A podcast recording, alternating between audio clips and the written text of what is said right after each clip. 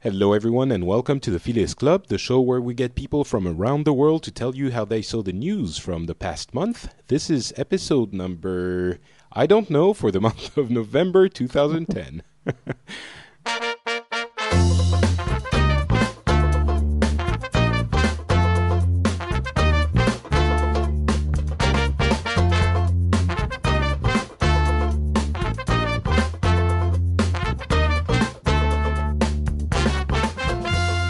Hello, everyone, and welcome to the Phileas Club, the show where we get people from all over the globe, or a few places at least, uh, to tell us about how they uh, saw the news from the past month or so. Uh, and I got confused with the episode number because we skipped last month. So it's actually episode number 30. And uh, so last month in October, we didn't do a show. Uh, and now we're in November and we're doing the a show for two months, basically. Um, I guess we're going to be focusing on the news from the past month, though. So one month gets gets uh, left out. Sorry for you, October. Uh, we loved you a lot, but we were busy. Turki, how are you doing? Well, I'm doing great. Thanks. Uh, I missed you last uh, month. Oh, I missed you too. That's sweet. All right, all right. Don't go all that way, dude. um, yeah, so you were you were super busy too last month, and uh, thankfully this time we're making it. So thanks for being here. I'm um, glad to be here. And uh, Randy is joining us from uh, Canada. He's waking oh. up very early, or just aloha, the, gentlemen. Yeah.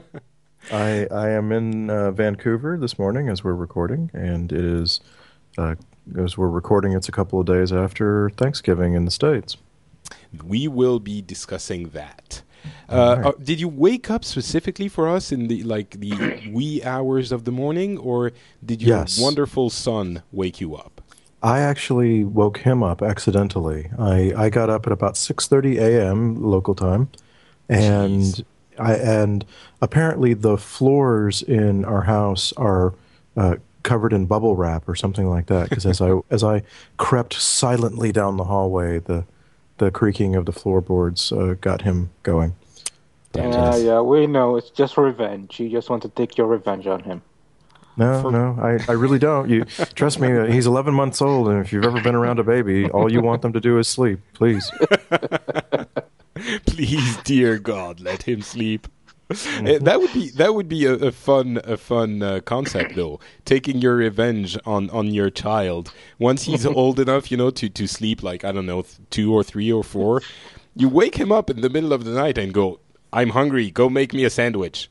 That, listen, that, listen. Be good. Once again, if you've ever had children, uh, you'll know that you don't take revenge on someone who doesn't understand the concept of revenge.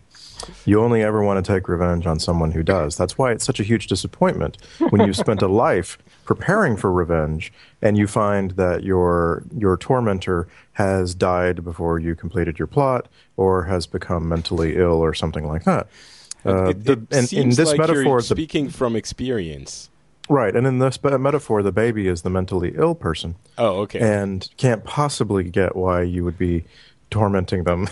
they just they just don't understand revenge. Oh, Randy, it doesn't have to make sense. Let's just enjoy the, the fact that we're taking revenge on I innocent I, children. I really think he's not sleeping enough. You really need to work on your sleeping you're, habit. You're absolutely correct. That is that is the the truest thing you've ever said on this show, Turki. All right. Uh, Kerwin is supposed to be with us also, but uh, I don't know. Maybe it's raining too much in the UK, and uh, he he the, the, the their network is not working. Uh, maybe he'll join us though. I'm I'm guessing it's uh, time zone uh, issues and confusion about the schedule. So m- he might come in at one point during the show. Um, but let's uh, get started with uh, with what's happened in the past. Is there anything that we want to discuss from uh, October? To be honest, I feel like I'm saying this on every episode, but I've been working so much, I haven't even had time to to to follow the news. So I'm I'm probably going to be completely useless again in the show. Um, but did we? Is there something, one or two things worth mentioning from uh, October, or should we just slip right into November? I, I would think that we could we could talk about all sorts of things that happened in October, uh, you know, worldwide. But I personally think that November is a lot more interesting. all right, yeah. Turki, do you second uh, the motion? I think there's a lot of news going on in November. We we just don't have time for October at all. Okay, all we, right. we got we got the war that's about to start. Let's let's start. Let's, I'll tell you what. Let, then. Let, let's talk about the Chilean miners as a way of bridging both months. Don't. Since don't, no? don't, don't, don't, don't, don't, don't. you Americans are giving me enough headache of calling them heroes. heroes? They're not heroes. That's what everybody's calling them. Really? They're, I don't. I don't think they're calling them heroes. I mean, oh I yes. think they're. No, no, no, no. They deliberately called them heroes. That's why I'm pissed off. Okay. I have no problem people calling them survivors and so on. But heroes, they didn't do anything. The heroes are the people who got them out. Right. I, I think, yeah. and I think that's when when when the miners themselves are referred to as heroes. They're they're kind of proxy heroes. You know, they it's just a general way of referring to the amazing human effort of saving lives. Right. Yeah, and then you fly them all the way to the U.S., celebrate them, send them off, bring them on TV every oh, place. Oh, well, that that's different though. That the celebration of the survivors and and treating them, you know, like royalty for a few days is a way of of giving them a reward for suffering. Right? You, the guys who built the rescue equipment got to go home every night and get a good night's sleep. Right? And so the, it was the it was the miners who deserved to you know, to go to the a resort in the Caribbean. Yeah. Right? I, I well, would say they, still, they deserve. You still, you still call them heroes in the U.S. media. I think he's I love it when, on the term when, hero. Yeah, whenever you whenever you steer Turki off in another direction, he's like, "No, we're getting back on the track I was on." I, I, don't know though. I mean, th- there is something to be said. I think what may, maybe I'm wrong, but I think what Turki is getting at is it's true that they didn't do anything, and there are. If you take the the route of they suffered, you know, there are a lot of people who suffer every day. Um, right. Right. So it's it does people feel who even bit, suffer even worse. Of course, of course. Um, I, am sure it wasn't easy down in the mine, but it's not like you know they were being tortured or anything.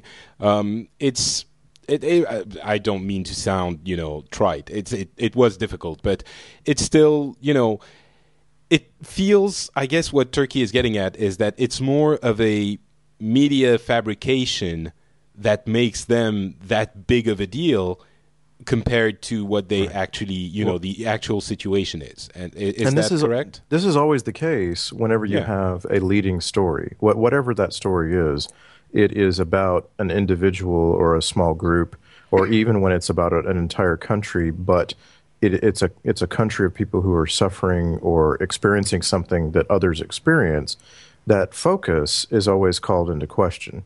And the fact is, the media just can't focus on everyone uniformly. That's just not it's not possible. And the media tend to go where other media are going. You know, for decades, the island, uh, the half island of Haiti, suffered in in a lot of silence, and then suddenly a couple of tragedies got the media very, very interested in Haiti, and rightfully so. But you can't you can't help but notice there's a lot more focus on Haiti right now than uh, you know some uh, some other place where there's been a tsunami or earthquake, people dying, mm. and hey, yeah, that I mean that's just the way that's just the way it works. If all of the media attention on the Chilean trapped miners brings a little more awareness to the ridiculous amount of human risk worldwide, mostly in China, that's being taken to mine the earth. And I think it's a in net a good thing. Okay, I'll I'll take your point, but I'll also ask you something else, and I'll bridge it to November. Um, certainly, if you put it like that, I can understand that you know there is media attention and there are reasons for it and all of that. Okay, but there's also the fact that sometimes you have real news happening and maybe you don't get half or you know a fraction of the amount of attention that is that it it, it should get and and so I'm I'm talking, of course, about this issue in Korea that just started a, a few days ago, right. um, with with North Korea uh, actually bombarding uh, South Korea and South Korea retaliating. And now the U.S. and the South Koreans had a um, sea military uh, marine exercise uh, planned, and North Korea is saying, "Well, we don't really want you to do that," and China is looking at this and saying, "You really shouldn't be doing that." So this conflict, which is from what I understand, according to some Koreans, uh, uh, serious but not major, is sort of in danger of, of uh, transforming into a conflict between the U.S. and China. So this is a pretty geopolitical, a pretty huge geopolitical matter, potentially with gigantic uh, reper- repercussions. Are we? Are are you guys getting in the U.S or I'm saying the U.S. Of course, you live in Canada, sure. but you are from the U.S. Um, in the U.S. and maybe Canada, what, are you guys getting the same kind of attention, the same kind of you know the the the the required analysis and discussion and understanding for that incident that you were getting for the Chilean miners? Definitely. Definitely. The the Chilean miners, the only reason I brought it up is because it happened in October. But the, the, the, the Chilean miners story fell into a sort of media hole for the United States. There really wasn't a lot of human interest stuff to report on at that time. And the uh, North Korean incident this last week has also sort of hit the same thing. The big mm. news, and I know you're you're about to ask us what the big news is. The big news in the United States over the last month was the midterm federal elections and other elections that happened on November the second. And once that, there was a huge surge in media coverage for that, and it carried on for days and days after those elections. But then, once that all settled in and the results are known, and there's nothing more to really talk about, this North Korean incident has filled a bit of a, a gap for the, those media agencies having needing something to call everyone's attention to. And they, and well, by the way, in the in Canada, about half of the news that you're able to get it comes from the United States. You know, like here in Vancouver, if you if you flip around television channels during news hour, you're going to see three local Canadian channels, and you're going to see three channels from Seattle showing the sure. United States uh, world news. So it's actually, I think Canadians are probably better informed uh, mm. on this side of the border than their neighbors just to the south. Uh, I take issue with what you're saying, though, in in that you know this item is falling into a news lull, kind of. Because this is the kind of thing that should eclipse existing news. It's not like you talk mm. about it if you don't have anything else to report on. Um, it would have, if, it, if it had happened on November the 1st, though, it would have taken several days for it to become the number one story. Okay. That's all I'm saying. Okay, yeah, I see what you mean. Because of the uh, elections. Right. Turki, did I characterize your, your approach to that uh, dichotomy between the, the miners and the, and the general news correctly, or was Perfectly. I putting words in your mouth? Perfectly. Yes, I finally yes. got to Tur- understand. Turki agreed with Patrick. That's amazing. I it's a miracle. What, you need it's, to take a month off more often. Yeah, I don't know what happened. We're like we cooled off and we're in sync. Yeah, Fantastic. So so how's the um, how's the Korean uh, thing uh, being reported on in, in the Arab world? Or I I know just Saudi Arabia, and uh, you're not talking for everyone. I know. Yeah, well, in the Arab world, it's not that depending on which country. I can give you some countries. Mm-hmm. Uh, definitely in Egypt, it's not big deal because Egypt they have elections right now, so that's right, the number with, one uh, thing. I, have heard just to, to do a really quick uh, aside. Um, I've heard that they have like 35 seats reserved in the parliament for women in Egypt, something like that? I th- I'm not sure. I think so. There are some uh, reserved seats for women. Yeah, definitely. I'm not sure about yeah. the number. That I uh, was really surprised to hear that. Um, it was it was completely. You know, I would never have thought that Egypt would go through that kind of uh, affirmative action for women, but. Uh, yeah. Anyway, uh, it, it, it, doesn't really matter that much, considering that uh, elections there are very highly controlled. So basically the control of that of the parliament is already known in advance. So oh, sure, but it's it's still me- but it still means something that they would, you know, reserve a, a number of seats for women. It, it's no, not completely. This is done in this is done in every single, uh, just about all Arab country parliaments in every single Arab country. Really? So yeah. In yeah. Saudi Arabia also. No. We don't have a parliament. Oh yeah, okay. I said in every parliament in the Arab. Sure. Really? Okay. That's, yeah. Okay. So just about all parliaments in the Arab world have uh, reserved seats. Some don't need so, and women do f- succeed in getting some seats. As far as I know, Kuwait does not have uh, a fixed seat for women. However, they already have three members of the parliament who are females. So, okay. So All right. Really, so, sorry for the uh, for the uh, little aside to Egypt. Um, no problem. You were talking about Korea. Uh, and uh, so, as I said, Egypt is busy with their elections. Hmm. In the middle, in the Gulf region, yeah, uh, Korea has been something of a big news. Um, people are keeping an eye on it. Uh, people are divided in views about it. Uh, mostly, uh, the most people who are really following this whole thing are uh, business people. It's all hmm. about economy.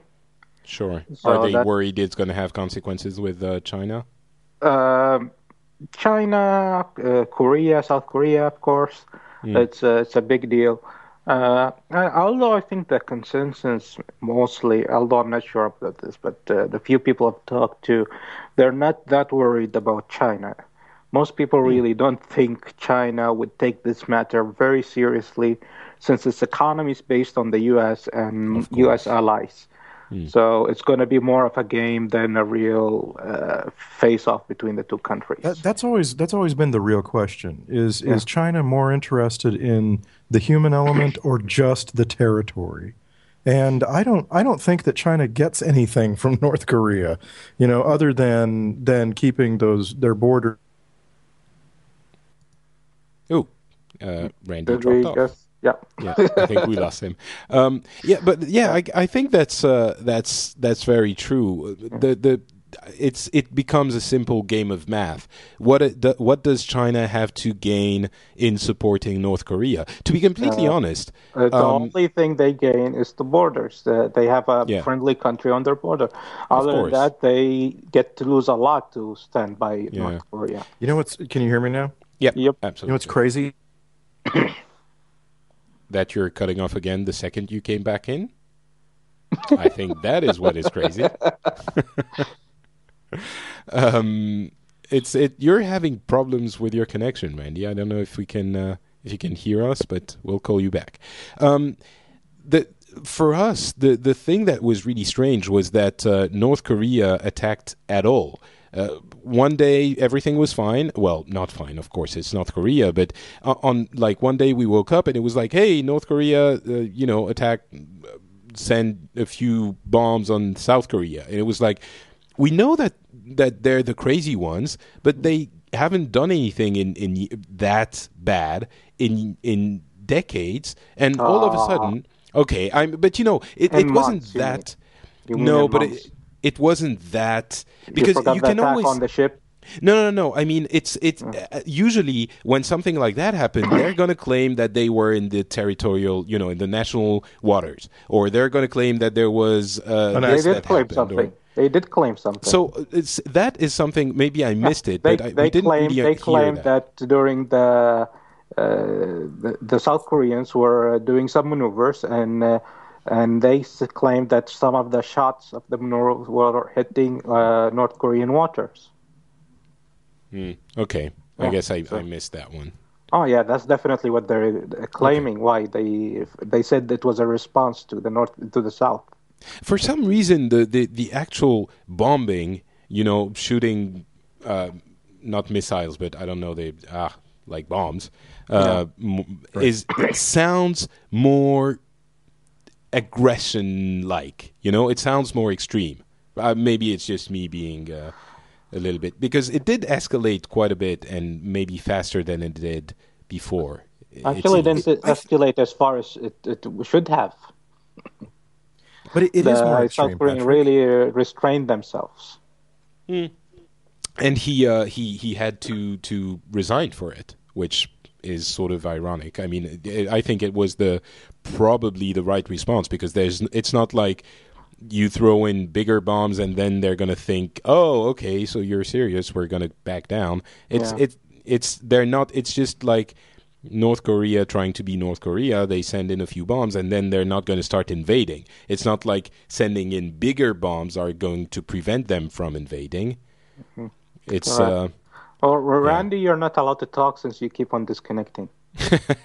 well, he, he just disconnected again, so I'm calling him back, and uh, and I'll I'll give him uh, the the the the opportunity to us to let us know what he thinks uh, as soon as he's back. But so you yeah you were talking about uh, Kuwait and a few other countries. Um, the mostly people are worried for their businesses and that's uh, it's mostly a business matter and really depends on the type of people you talk to but the general consent comes down to business mm. but Randy, uh, there are other facts randy's yes. back let's yes. let's try to get you to express something before you cut off again that's well you, you actually said something you said something very interesting about how it seems that it is a more aggressive thing mm. to do to to shell a position where people are testing than to shell, say, a ship. And yeah. it is when when you when you bomb a ship, you're bombing an armored vehicle. There there are certainly people in it, but it's you know it's it's designed to take aggressive acts. When you just shell a position, that's where people are standing around, and you are actually firing right at the individual. Right, right. It does. So it, it like is that. definitely a more aggressive act. Mm. Do you think there's you know any chance? How how's it being uh, reported on in the U.S. because and Canada because you know the U.S. have this uh, military exercise in in um, in in the next few days, so they have an even bigger vested interest in that situation. Uh, it's a bit confused. The you know the first reports about the upcoming. Oh, geez. I think What's we're going to end up the connection? show. I don't know. it's Canadian. It's it's Canadian stuff. It doesn't work. Um, well, hey, you can you can uh, go back to your story, Turki. You were you were saying uh, talking about uh, the perception in in the Arab world again. Yeah, as I said, it's a it's a little complicated. For I've spoken to some people. I get a response something like at least one response that said, God, I hope they destroy the entire North Korean. really? yeah. And that sounds like a response you would give. Are you sure uh, you're not giving us the my friend said? Uh, yeah, it's my friend, not me. no, no, no. Trust me, it wasn't me. I'm not that evil. Okay. I don't wish their destruction. Yeah, I would have said I hope something they overthrow that government or something, but I wouldn't say okay. I hope they destroy North Korea. but so there's still there's still obviously I mean the, the, uh, interest in that conflict. It's not like no one cares. Uh, yeah, there is a huge interest in that conflict. Okay. people are keeping an eye on it. Uh, people do need to know what's going on. Uh, as you said, it's a it, it affects uh, Saudi Arabia in a lot of ways, uh, economically also when it comes to oil oil mm. prices will be affected depending on what happens during this. Of course. So it, it affects every single person in Saudi Arabia mm. in general. Um, but and, that's basically uh, the opinion yeah. here. And uh, yeah, so Randy, you were telling us about the uh, perplexed feeling that uh, um, Americans have towards that. I have a perplexed feeling right now. So I'm I'm I'm actually I'm actually uh, moving my location in the house while we okay. while we talk. No problem. But it's just it's just that this conflict is is difficult to assign a a flavor for the United States, and and it and it comes through in the media where they say they they say oh good news China doesn't care if the U.S. goes ahead with the training exercises. Wait a minute, we read that wrong. We uh, we don't always get the Chinese right on the first try. They actually said they don't want us to. No, wait, they don't want us to go through with this, and it just the story has changed seven times. and then, and then, of course, the story in Canada is us too. That's a story. right. Okay. Um, in France, it's sort of a, a, a very distant. at least my impression of it is that we're sort of observing it from afar with not a lot of. I, I mean, obviously, it's it's affecting the whole world, but not a lot of vested interest in it. So it's like watching it from afar and going like, "What the hell is going on there? What are they doing? Like, why would they even, you know?" I understand that North Korea, it's like boys will be boys. North Korea will be North Korea, but it still it feels different this time, and it feels less as as if there can be any warrant in these incidents. This one seems to carry the least warrant ever. So yeah, that's that's the the impression I think we have here, and we're following it very closely, obviously. Um, another thing that's been making the news in the past few days is that gigantic um, taking over of a favela in uh, in Brazil by actual tanks and the army. The government sent in um, the army to take over what was an entrenched uh, drug cartel position. I imagine that was a very popular item in the U.S. I'm not sure if it uh, if it was reported on in uh, in Saudi Arabia, but uh, I, I wouldn't say it was very popular in the U.S. It, it, was one of those stories that had to kind of be brought to your attention. You know, mm. people saying, "Hey, I, I, did you read on the news that there's stuff going down in Rio?" Uh, no, I will go do that. Okay. And uh, that's it's considered it's considered the head in the international news in the U.S., mm. but not really. Uh, it's not really. It has it has no, really no impact on the U.S. itself, and that's really but it's what. like the, the, the war on drugs, news. isn't isn't isn't that uh, one of those big things for you guys? The war on drugs. When when it's happening on the Mexican border, yes. Okay. Not so much not so much that far away. Mm. Turki, I imagine. Yeah, uh, man, it, uh, it was. Uh, it uh, wasn't that big of a deal. Uh, actually, I don't think anybody even mentioned it here. Really, I only knew about it by chance when I was reading CNN. I think this morning. mm. The the the one thing that comes with it. Uh, apparently every time it's mentioned is and by the way brazil has a, uh, a, a has to be really firm on that because you know they're hosting the uh, uh, Olympic Games in a couple of years, and they are, they also have the uh, the the the football championship whatever thing. So basically, it it's strange because it feels like again you would wonder why they do that all of a sudden, and the actual reason is that there is a it's an economic interest, of course, but it's it's a, a, a, lot wider than just this, which brings to me, in my mind, an interesting uh, way of viewing things. Either you can view it as, oh, they only do it for the for that reason; they don't actually care about the the well being of their people, and you can also see it as this.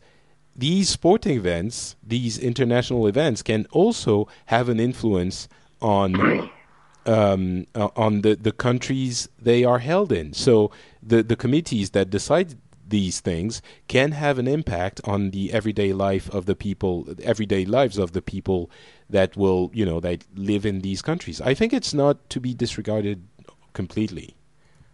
The um, big international sporting events have a huge impact on the locations where they're being held.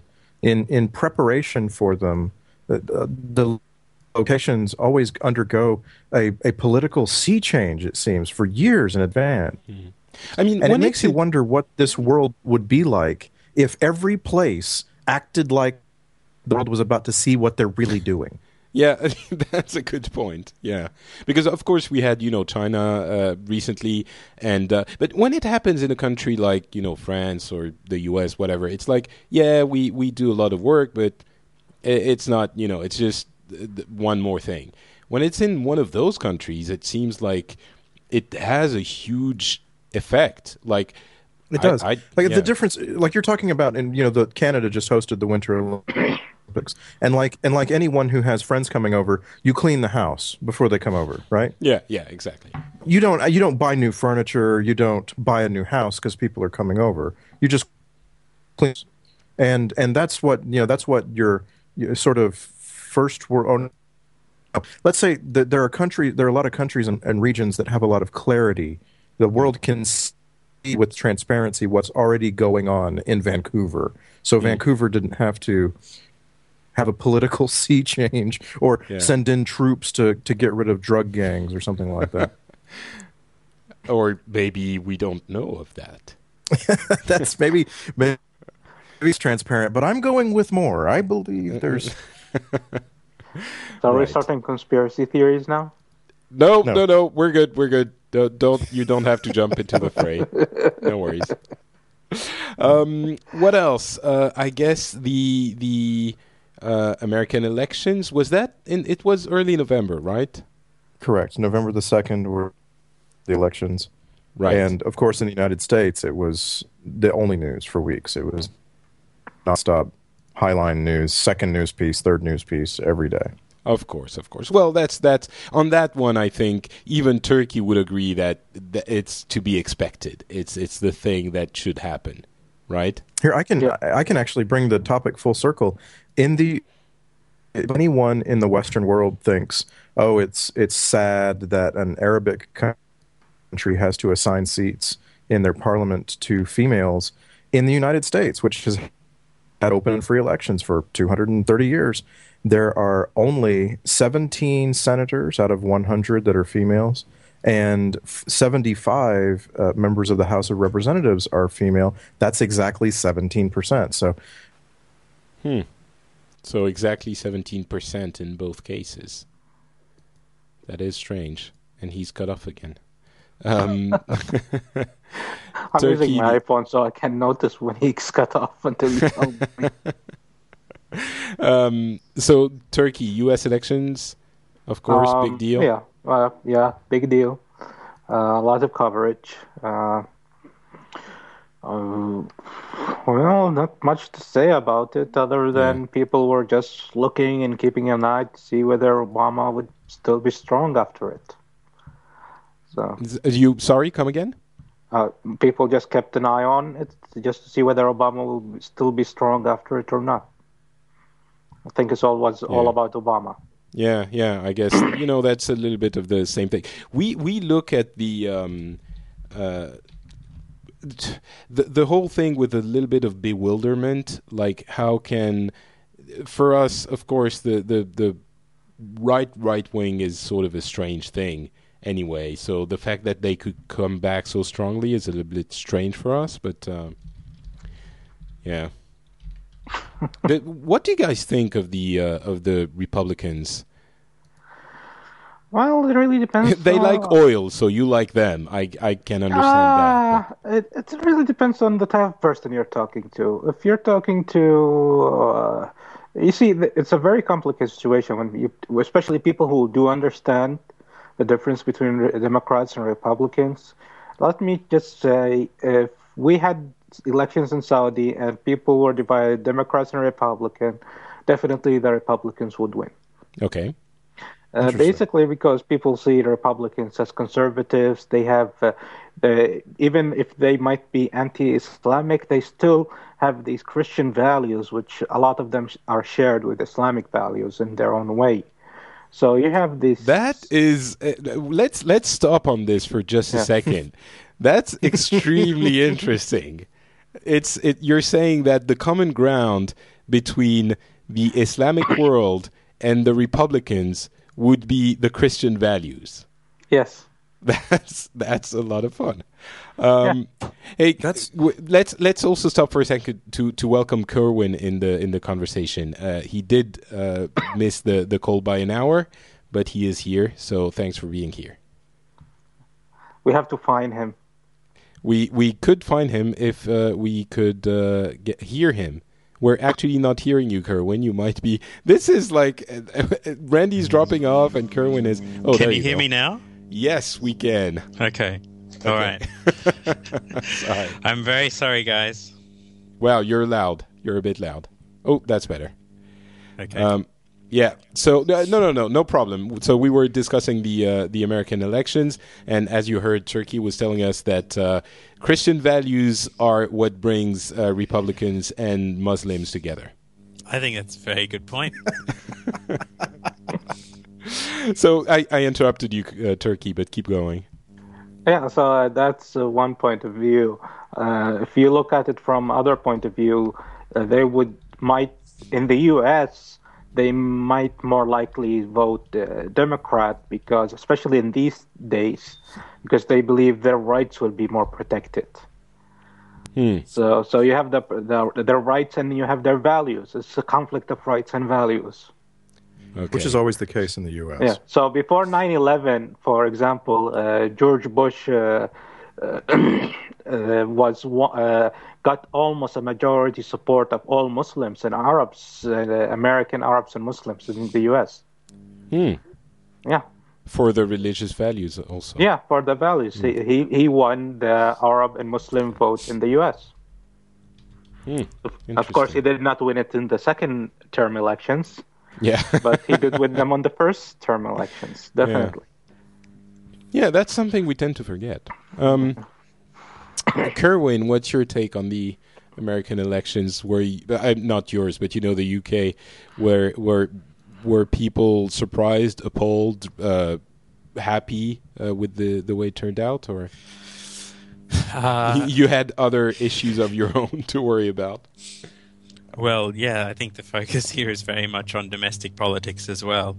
Uh, I don't think there's been a lot of attention paid other than to the various Americans that are around here. Mm. Um, I guess the Americans around here tend to be of a very strong left wing bent.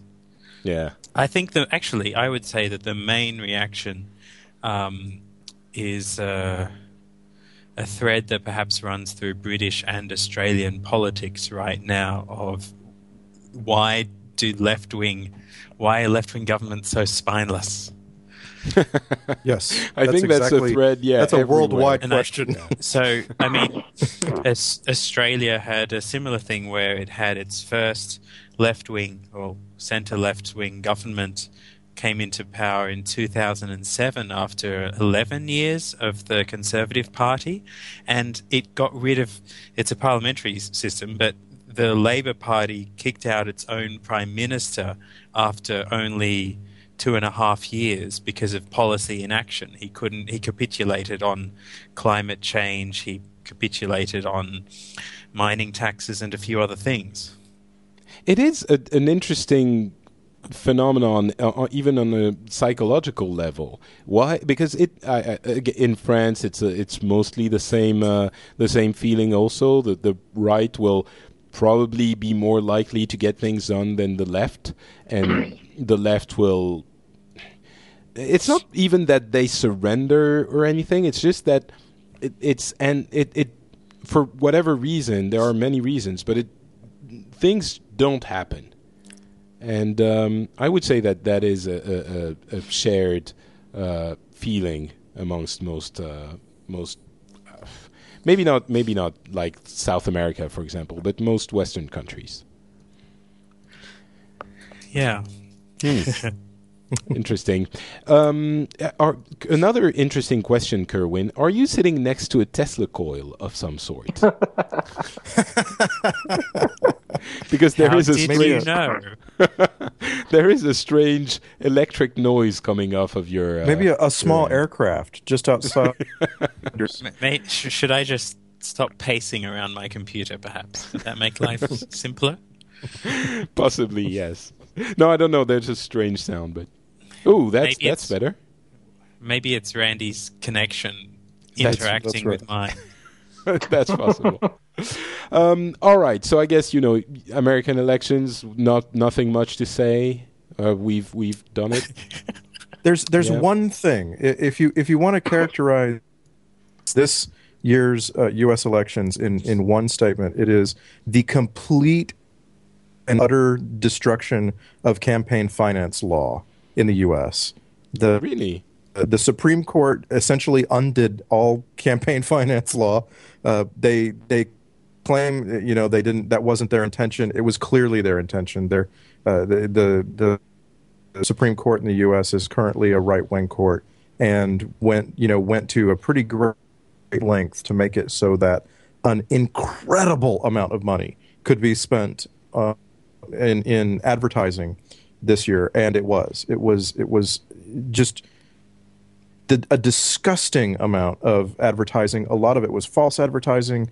It was it was really embarrassing, but it had a massive impact on the elections. There's no way that the U.S. elections end up the way they did without that, and it sets the stage for a major battle over the next two years in the U.S.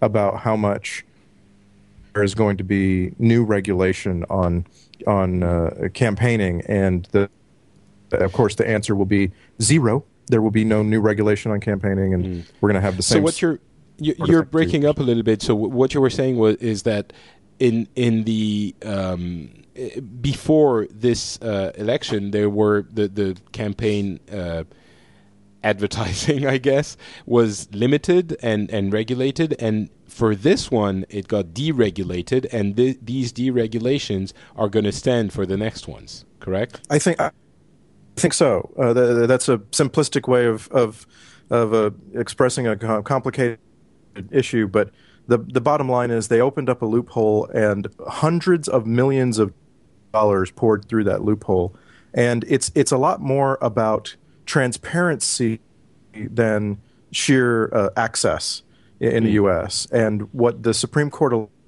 allowed was for there to be a lot less transparency, a lot more anonymity in donations to hmm. advertising. And it's just, oh, it's disgusting the results we got. Okay. Well, that that we didn't really hear about. We've been assuming that uh, the campaigns were disgusting for for a long time already, so didn't really change much for us. Um, s- uh, something else, maybe before we move on to the more local stories. Um, the I, I don't, I'm Ireland is not going to be considered a, a local story for uh, for Kerwin. I wouldn't uh, you know presume of that. But basically, Ireland and and Portugal are put together in the EU um, countries that are in very bad shape and that are Ireland is accepting uh, a lot of money from a lot of people, and Portugal is saying, "F that, we're going to do it ourselves, and we're going to cut spending, and we are going to get the country back together without asking for money from anyone." Uh, and these have been obviously a a, a huge item. excuse me, in, in France and Europe, uh, because it has in, enormous consequences on our economies um, in general. Um, and on a personal level, I would ha- I would have to say that even though the the Portuguese uh, way of handling things have been sparking a lot of uh, uh, uh dismay in the Portuguese population, it has to be admired that they are saying it's a little bit like what Ford did, I believe, when the they, they were having the government bailouts uh, in the in, in at the beginning of the um, uh, financial crisis or in the middle of, uh, of the crisis.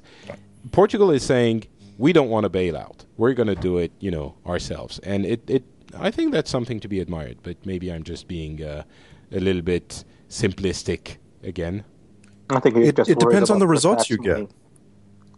It depends on the result you guess. I get uh, you get. Yeah, I guess. Yeah. Randy says the reason the reason you can say you you admire General Motors is because they took government money and did the right thing and managed to recover and pay it back. So that's hmm. admirable, right? If General Motors had still cratered even after uh, uh, hundreds of billions of dollars of government money, you would you would be admiring Ford and not GM. Uh, you know, if Ford, I'm. I'm admiring Ford, who didn't take money and right. who is uh, and who is yeah, right. But if Ford had failed, it would yes, be, of course, it wouldn't be sure. Uh, you know what I'm saying? So, in, in, in, Portugal is a very is a very tricky situation. They they well, I, I, guess could probably you, you do die, with some assistance. You you die honorably, and and here Portugal is trying to do the right thing. I mean, yes, of course. Ultimately, if Portugal goes bankrupt, then it's a, a catastrophe for everyone. But at least you you know they're trying to do the right thing, and and that is uh, all things considered, that aspect of what they're trying to do to me seems you know, honorable and and whatever. No, I'm not convincing anyone. Turki, do I convince you? No, you're just worried about how much tax you're gonna pay. yeah, actually, the, the real problem is that it's my money going into Portuguese buckets. So it's like the, the Greek Greek thing. I'm like, you you do your own thing. You're you annoying people. I'm being facetious, of course. Kerwin, any anything to add on that? I mean, you're you're right next to Ireland. Well, I'd say don't worry about the French tax money going into Portuguese pockets. It's going to straight go straight back into all the French and American and UK banks that, to which Portugal owes its debt. No. Yeah, yeah, of course. Well, I mean, the the Portuguese are, are not taking any money, but maybe the the uh, Irish uh, money is going to go straight back into our banks. Yeah. Well, I, I, I, think that one of the factors in Portugal being able to do that is it's a different type of crisis to Ireland, just in the sense that it, um, Ireland was a huge constr- was a, was a much more of a bubble than Portugal was. Yeah. Uh, I think Ireland has back back up to the wall much more, uh, and and and maybe what's admirable is that Portugal didn't allow itself to get that far.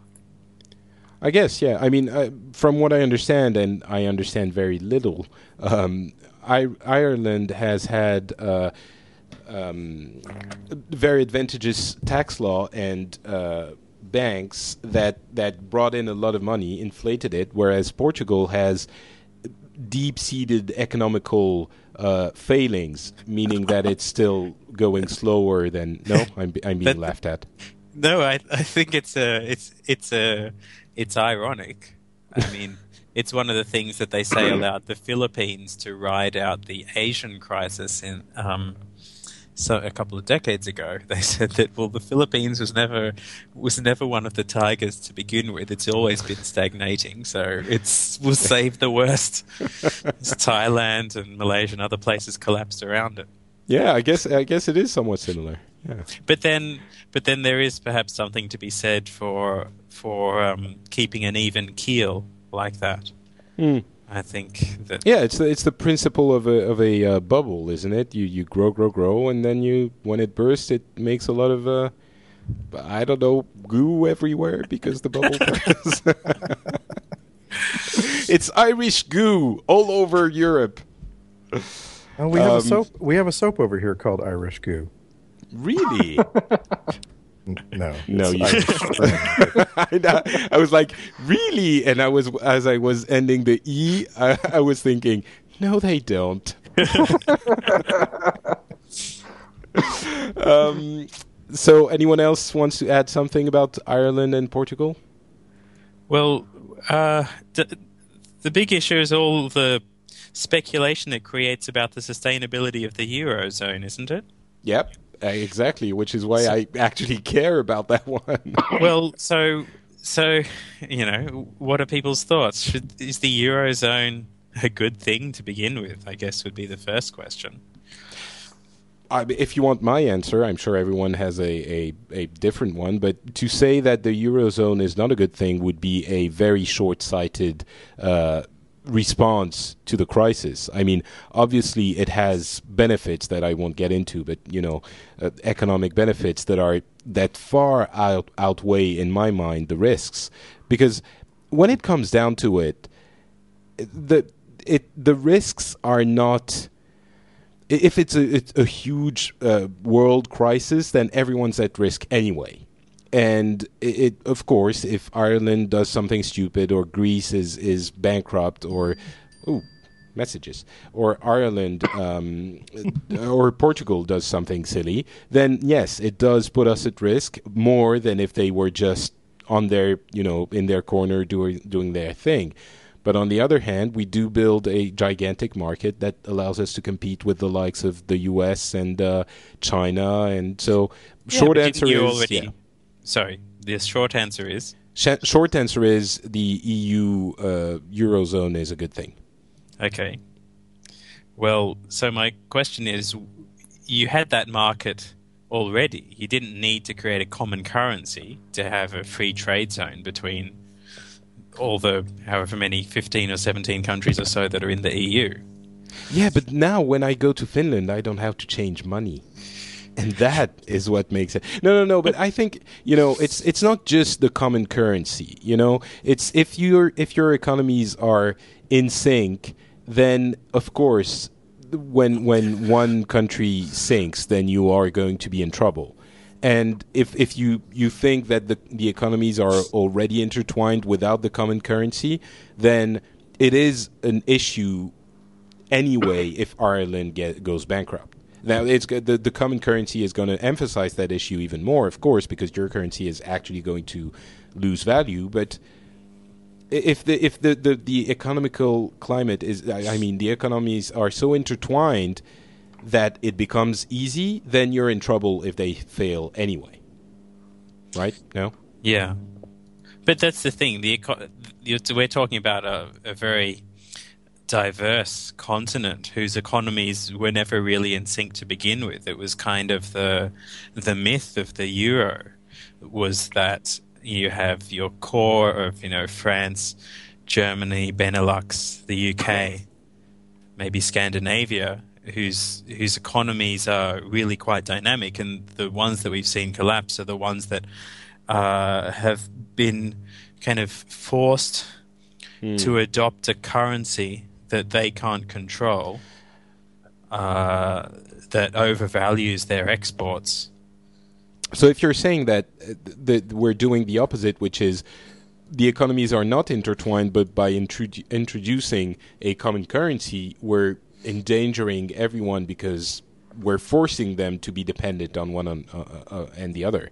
Well, it's not so then, much forcing them to be dependent as forcing them to be linked to a currency that they can't control sure, politically. Yeah, that, yeah, that's what I meant by, by dependent. But okay. then, yeah, if I, we I'm, should, I'm loving I'm loving the fact that the one who's attacking the euro is the one from the one country that's refusing to be a member of the euro. well, hey, that's it makes sense. He's like, we don't want to be part of your stupid system. Look, it's stupid. Here's why. Well, I've got I've got friends that say, and I'm and I'm speaking as an Australian, that what we don't need so much as the euro, but what we should have is like the social democratic alliance, which is you know Australia, New Zealand, Canada, Scandinavia, and, oh, uh, and you were really, you were really going with you, the. Con- well there at first, and then and then you skewed off into Scandinavia. Yeah, you're like you can't just take what you want. It's not like a, a, a, buffet thing where you're like, hey, these guys seem to be doing okay. We're gonna get them. Yeah, exactly. No, you can't. There, we we have dibs on Scandinavia. Okay, we already have Finland. We're gonna get the rest of them eventually. you you can't. We called it. We called it. You called it. Did you guess? yeah. Okay. Have you seen the Human Development Index that came out in the last few weeks? In what, sorry? The Human Development Index that came out in the last few weeks. I don't believe I have. It's probably a change of topic. I mean, oh, go ahead. I mean, we've spent way too much time on, on those dirty uh, Irish people anyway. well, I mean, it's, oh, no. it's it's you're in trouble now. They're taking my money. No, I'm kidding. I love you, Ireland and also, it's not really my money. I don't have a lot of it. So go ahead, go crazy. Sorry, keep going, Kerwin. Well, I don't know if you guys know very much what the Human Development Index is, but this is something that's calculated by the World Bank that include, which is about the level of development. But it's not simply about the um, the GDP, the income. It also is about level of education, health, life expectancy, and things like that. So they put it all together and they release uh, the figures every year. So and the figures were released for this year, November four. Um, and I thought it was very interesting this year because there's one massive jump up in the rankings, which is and that's going to be Ireland. No, it's, no, it's sorry. actually the United States. Really? Yeah. Uh, in in what uh, in what section did they go up specifically? There was something. I think it was they changed the way they calculated education. Oh, so it's just a another, number thing. Another thing to remember is that the that economically, maybe not uh, socially and politically, but economically, the U.S. has recovered. the The United States just had the largest corporate profits in a quarter in its history. And course, the, um, admittedly, just, just, keep keep on making your dollar weaker. Yeah, keep on doing yeah, that. Be stronger. you know, admittedly, the, all all of the the like I say, the signs of recovery are financial, but that particular that particular disconnection. I guess that's going to be an episode with all the disconnections. Yeah, I, but well, you, you guys uh, listening to the show can't really hear it, but I've called back Randy about 25 times already. So he's c- cut off while he was speaking, maybe five times, but it happened a lot more when he wasn't. Um, so, Turki, say something funny or mean. Amer- I don't like the Americans because they keep on making their dollar weaker. so uh, why don't you like that? Because the price of the oil is linked to the dollar? No, I don't care about the oil. For us so, people, individuals, dollar is linked to the real. So when the dollar is weak, our currency is weak. Ah. So everything is going up in prices. Inflation is going up thanks to the weak dollar. I see. Well, uh, our our money is a little bit too high at the moment, so. Well, well, not too high. I mean, it's good when we travel. But well, we want your currency to go down because we can travel that way to Europe. Yeah, exactly. I'm like, no, I'm going to Russia. I want it to be strong. Um, all right, you know what? Let's. I'm sure uh, Randy would have had a lot of interesting things to say about uh, the Human Dev- Development Index, but uh, we're going to have to move. Unless you know, Kerwin, anything else you wanted to add about it? You you brought it up. Yeah, I did. Well, it's just that. The- it was a kind of a small point of justification for my idea of this social democratic alliance is that number one for the last few years has been Norway, number two has been Australia. And now this year, for jumping up 17 points in the ranking to number three, is New Zealand. Mm. So, so I think that there's you know there's it makes more sense the, to economically unify ANZ with Scandinavia Wait, wait, wait, wait. Then wait, Scandinavia have, with with Portugal not, and Ireland. Wait, it's it's it's Nor- Norway is not the whole of Scandinavia. First of all, it's a small part. Let's talk about Sweden. Then maybe okay, you'll have. All right, Sweden's at number nine. Okay. Finland. Finland's at number sixteen. Sixteen. Wow, that's yeah. Now France is at fourteen. No way. United... Got to have so much fun with it. For those who don't know, my girlfriend is Finnish, so I'm going to have a lot of fun with that. Okay. Uh, United Kingdom is 26. See?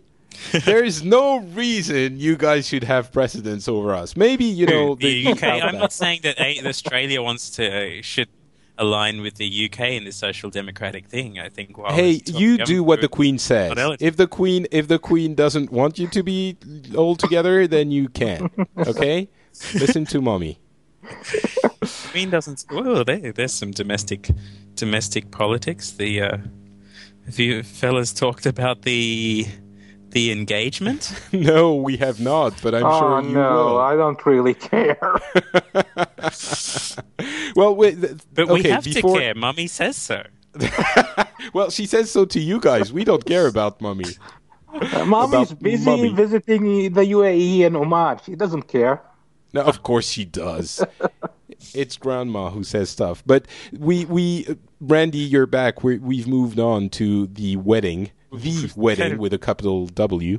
Um, in France, it's going to be short. We don't really care. Um, I'm I'm guessing that uh, Saudi Arabia, although you have a king, you must care about the you know crowned heads.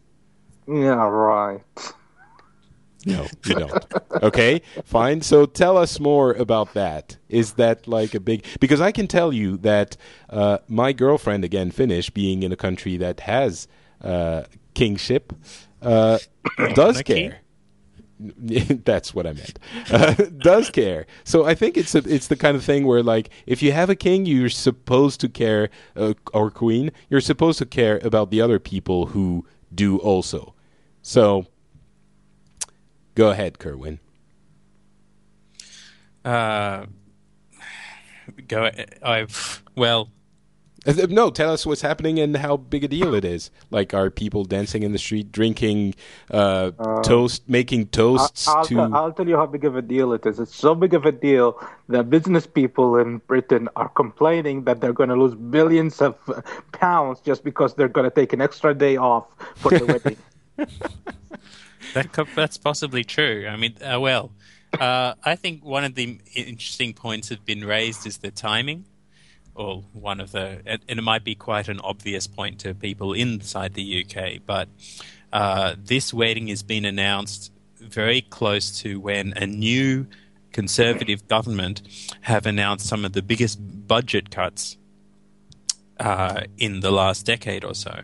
The last big royal engagement was Prince Charles to Diana, and that was near the beginning of the Thatcher conservative premiership when she was announcing some of the largest austerity measures of the day.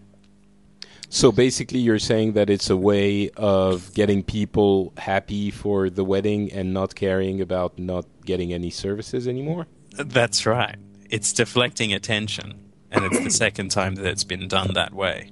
Yeah, and I'm going to so, tell you right now, this wed- this entire marriage is going to fail bad. Well, no, I don't think that that's necessarily the case. I don't think there's a good reason to expect he this gave wedding her, to he collapse. He gave her his, his mom's ring. yeah, I, I agree that that was a bad omen.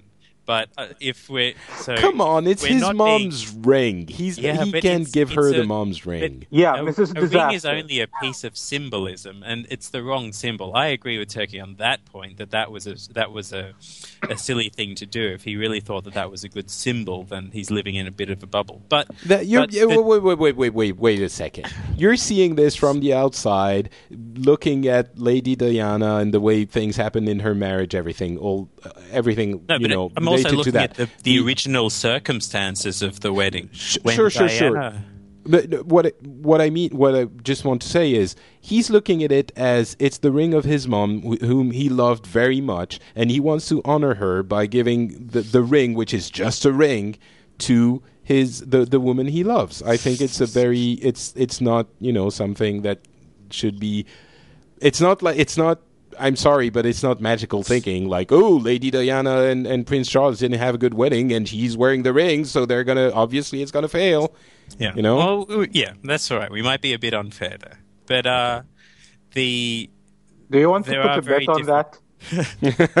you said that Obama was going to be killed like within the first year, so yeah, I'm not listening to anything one, you're this saying. This one, I'm, I'm opening bet, betting right now. Let's open a betting. Bets? All right. Like actual bet. money? Yes, actual money. Okay, how much do you want to bet on it? Yeah, I'll give you 500 euros. Jesus, no, I can't bet. Uh, I'll bet you 100. All right. What's what's what are the terms? Five years max. Five years is a long time. Come on. It's... How long do you want the marriage to last? You want it less? Okay, if if it, okay, okay. How can you measure that? This is not a this is not a couple that will simply go to the divorce attorneys at the first sign of trouble. They That's will true. keep up the British, illusion for British decades if things are going will decide wrong. that for us. Okay, tabloids? British no, no, no, no, no, no, no, no, no. We have to have a clearer, a clearer way of measuring it. if it's okay, five years. If the wedding is still on, is still, uh, you know, if they're still married in five years, uh, you will give me a hundred euros. If they divorce before that, I will give you 100 euros. Deal. Fair? Fair. Okay, deal. Virtual handshake. Good. Uh, I, I think, yeah, I don't know anything about the wedding. It's just because I want to take a bet against Turki. That's the only reason I'm doing this. But I think it's fairly, un- uh, you know, improbable that uh, they would divorce. In, in you know, if it's not like that he's a, a, a capricious rock star who can just get divorced. Yes. And we interrupted Kerwin again a million times. Keep, you well, know, go ahead. Yeah, I was going to talk about the uh, original circumstances of the two weddings where this comparison is being made. Okay. And the comparison being made is that when Diana got married to Charles, firstly, Charles was in love with someone else. Diana was like 19 or 20 years old and had no idea what she was getting into. She was simply being kind of married off to a prince. And but what we have in this case is William and Kate are people that met at university. Uh, and they had a long relationship during uni. They broke up. They got back together. Um, and and Kate has been in the tabloids for some time already because of that, and she's not as well. She's she's not as unaccustomed to the attention as Diana is. Um, there's another layer of that which which you see in some papers, which is um, kind of how Kate strategically positioned herself to become the princess. In there's a, was a suggestion made that um, she and her mother specifically chose the university based on the fact that he was he was attending. That she went Which to is, the same. That's that's probably an argument you could make about every girl who went there that year and knew that he was as well, right? Possibly, but she had a reputation amongst Prince William's friends as someone who was a deliberate social climber. Hmm. So yes, you could say it about anyone, um, and it doesn't mean anything, and doesn't necessarily mean anything in terms of the odds of it being her. Um, but it perhaps means something for how she conceives of the relationship in the future which means again so between everything you're saying you're basically the important you know global ramifications of what you're saying is that i'm very likely to win my bet. Uh, isn't isn't she the same girl that you were w- rumors that they were going to break up just a few months ago? No a few months ago they were starting to rumor that the engagement was on. Yeah no i heard something about them breaking up I don't remember when. It might, might have been earlier than that. Maybe, yeah. Yeah. Um, Randy, you're sort of in a in a strange position for this because you're in Canada, who again, you know, Queen Mummy is is sort of a big deal there, and also in the U.S., who I, am not sure what their relationship to to royalty is, except well, for the right. Hollywood they have the one. Kennedys. Yeah, and exactly. in, so in Canada, they take it seriously, and the engagement was 24 hour news, constant, uh, just as I'm sure it was in England. But then in the United, yeah, but then in the United States, they take it crazily. So instead of being instead of being the headline on the world news, it's the headline on all the opinion talking heads shows and uh, all you know all these crowds of women are screaming for whoever is sitting at the desk asking some other American what they think about the uh, you know the engagement. So it, it, the the U.S. has a pro- the U.S. probably has more fans of the British monarchy than Great Britain does, but it's still a very it's a very small percentage of the U.S. just because the U.S. is so big. Hmm. Interesting. That's All right, probably we- fair, though. um, let's move on to something else. Um, I want to go through, you know, everyone and see w- what you guys have for local stories before we wrap up. Um, Kerwin, anything other than the engagement you wanted to mention? I guess something that might be interesting, or something that's definitely a concern of mine, is the increasing protests that London is going to be seeing as a result of uh, the budget cuts. And every time that there is a protest, there's a new story about some aspect of of the police tactics they use. Police, the police protests here use a thing called kettling, which is different to what police do in most other countries, which is that in most countries, when you organize a protest, the police come and if it gets unruly, they block off en- entrance to the protest. They don't let people join it and they let people just come out slowly. So they form like a release valve mm. around the protest. In the UK, for some bizarre reason, they choose the opposite tactic, which is that they allow, if, if a if they allow people to join the protest, but they don't allow them to leave. What? They allow people to join the protest. No, no, I heard you. I was just bewildered by that tactic. but they don't allow them to leave. So, so it's uh, like don't you can you can break stuff in your zone, but don't go break stuff outside. I guess. Well, the... it, it's it's uh, I guess it's I guess they're playing on a different kind of psychology that people know that if they, it makes people think that they cannot join a protest flippantly. They have, if they're going to join, they have to be prepared to be in there for seven hours, ten hours, fifteen hours, whatever, mm. until the police allows it to dissipate. Um, but one of the reports that's going on around now using some very poor videos that are on the Guardian and other websites is that is how police are using mounted police in some of these protest areas. Are they charging the protesters uh, to try and disperse them, for example?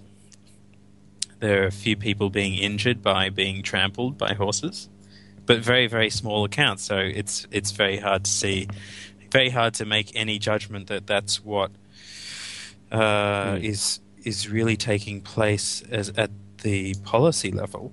So essentially, you're worried about police violence in the protests? Well, two years ago, during the G20 protests in London, there were a lot of videos that came out where the riot police um, took on a kind of odd vigilante mentality where they really started hitting people just for talking or just for talking back at them. Like, and there were videos of like 40 year old women being belted across the backs of the knees with batons.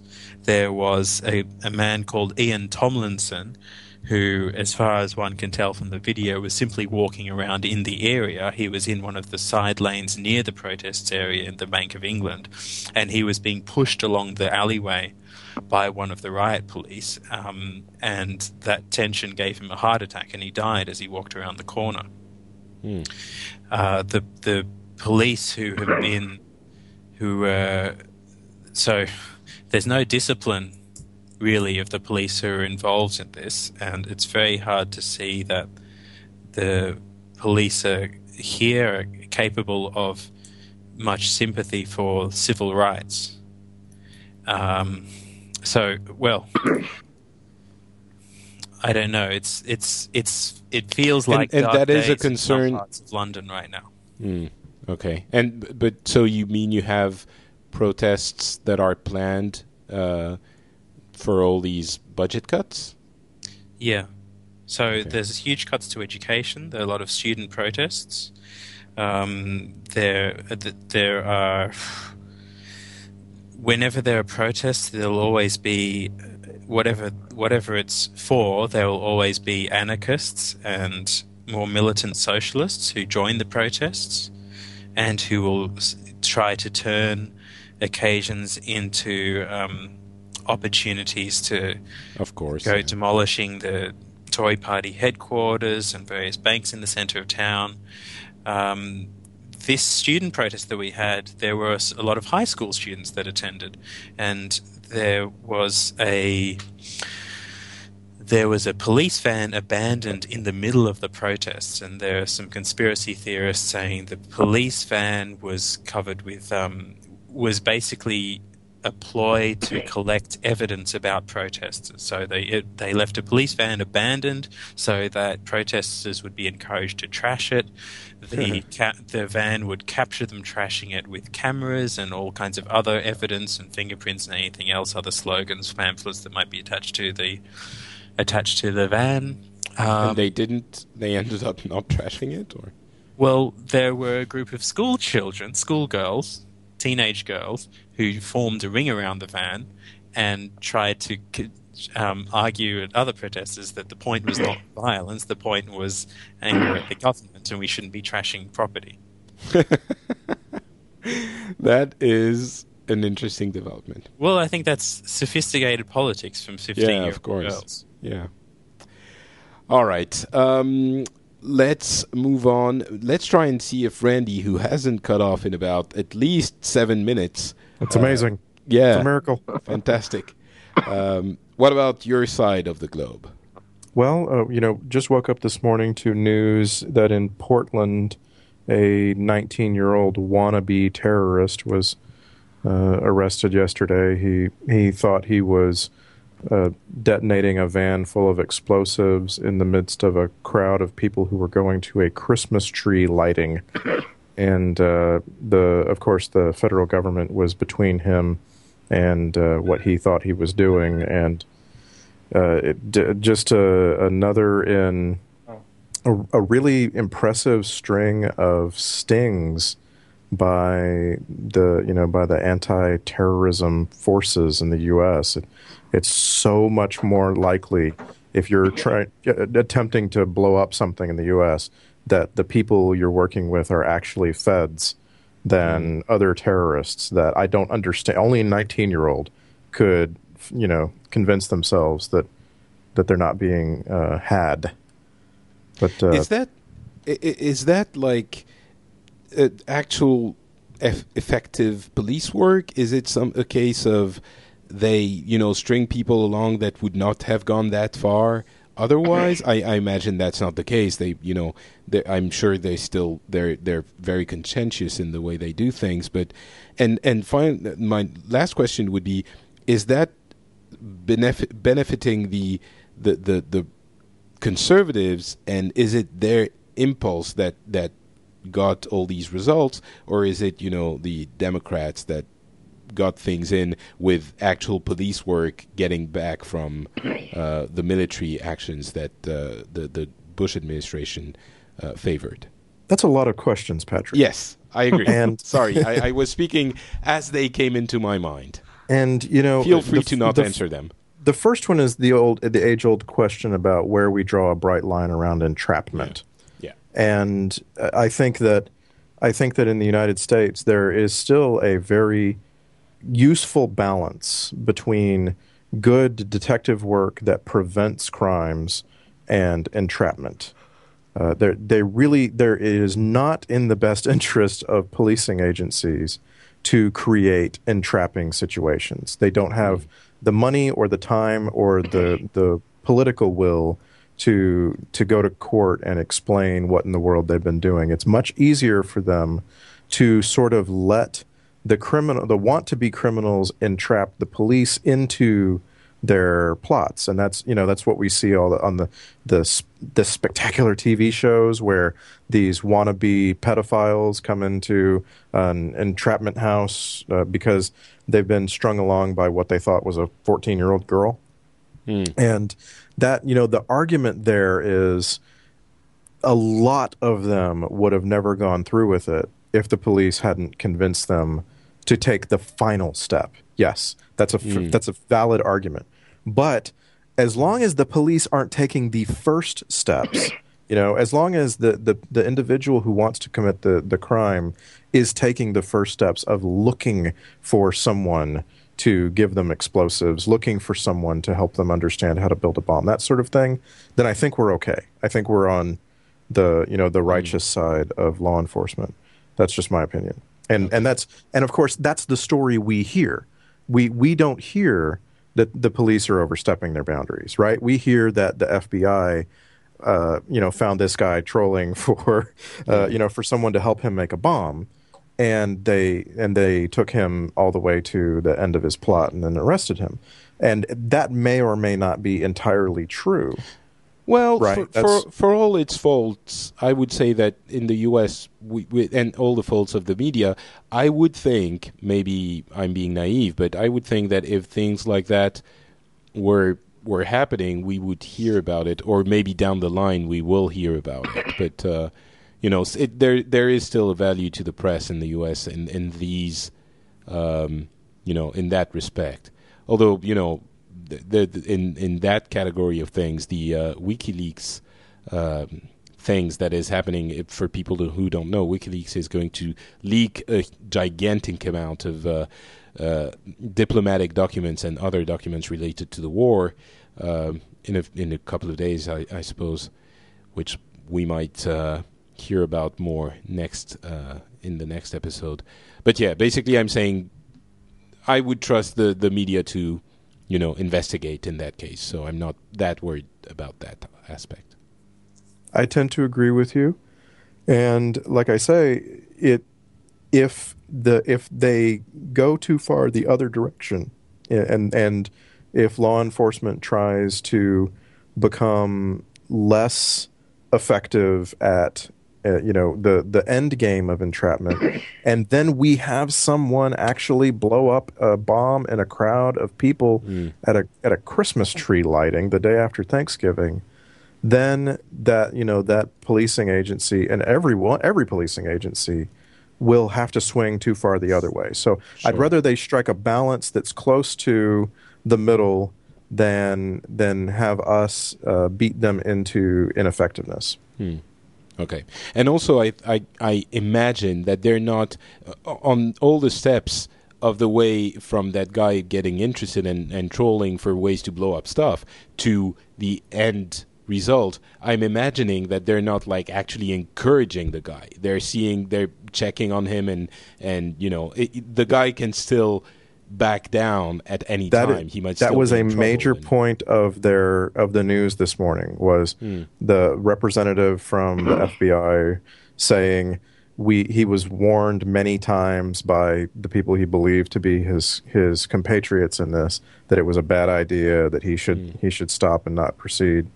And uh, you, you, like I say, you you you have to take them at their word, but. Yeah. Um, I, like I, it, ultimately, it's better that people didn't get blown up. You know, if sure. if, if I you think believe that is a that is a and and no, but it's interesting actually what you're saying because it, it's better that people didn't get blown up. Seems like an an an, an obvious thing to say, but in this case, it does put in balance. You know, what did they do, and how far did they go, and the result is did people get blow up and you compare the two and if they had made you know it, it, gigantic civil rights violations, or you know, I, I what right. I'm calling, yeah, maybe you would say it, it, it, there might have been another solution, but in that case, you can safely assume, you know, get to the realization, to, to the conclusion that yes, in this case, we've weighted all, all the, the different aspects, and yeah, it, it it's it seems that even if they did flirt with somewhat, you know, with with the line. It, the the end result justifies definitely justifies the means, and in a right. reasonable way here. So. The the funny thing to me about this story is that it just it just happened yesterday, and somewhere in Portland, Oregon, there was a 19 year old with what he thought was a remote detonator for a bomb, furiously trying to get it to to engage. And once they had confirmed that he had been trying to operate it multiple times, the police closed in and tackled him. and as they did, he, of course, exclaimed, Allahu Akbar. Mm. And if he just knew about Admiral Ackbar, see, he would have he would have realized that it, it was a trap. That is that is a very funny spin on a grim situation. Thank you. Um, I'm I'm a fan of gallows humor. I, I, it's a trap. Um, I will, however, have a thought for this youngster, um, who is obviously not to be, you know, pitied too much, but first of all, he must have been in a very strange situation when he realized he was being entrapped. And then imagine he's probably going to go to prison for a very, very long time. And I believe that, you know, people can probably change. I don't know what the setting of this guy was. Maybe he's beyond redeem, redeeming, but imagine the guy in 10, 15 years.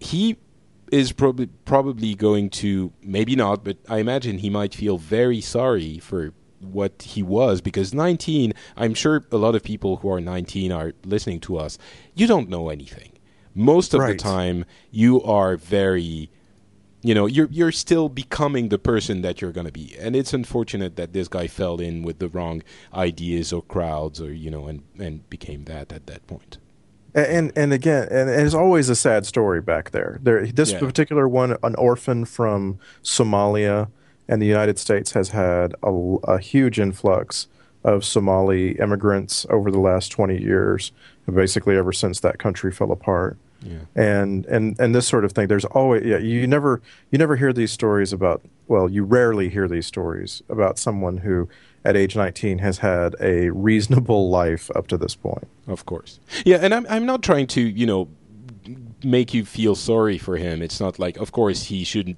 go to, you know, deserve whatever punishment he's going to get. That's not the point, but it's just, you know, a little bit of different perspective. Anyway, uh, you guys have uh, thoughts on this? Turki, Kerwin, anything? Uh, I haven't really read anything about it. I saw the headline, but so. okay. All right. Um, Turki, uh, we just spoke about uh, protests a little bit earlier with Kerwin. I was just, maybe I already asked you this because we talk about protests a, a, a lot when we talk about France, obviously.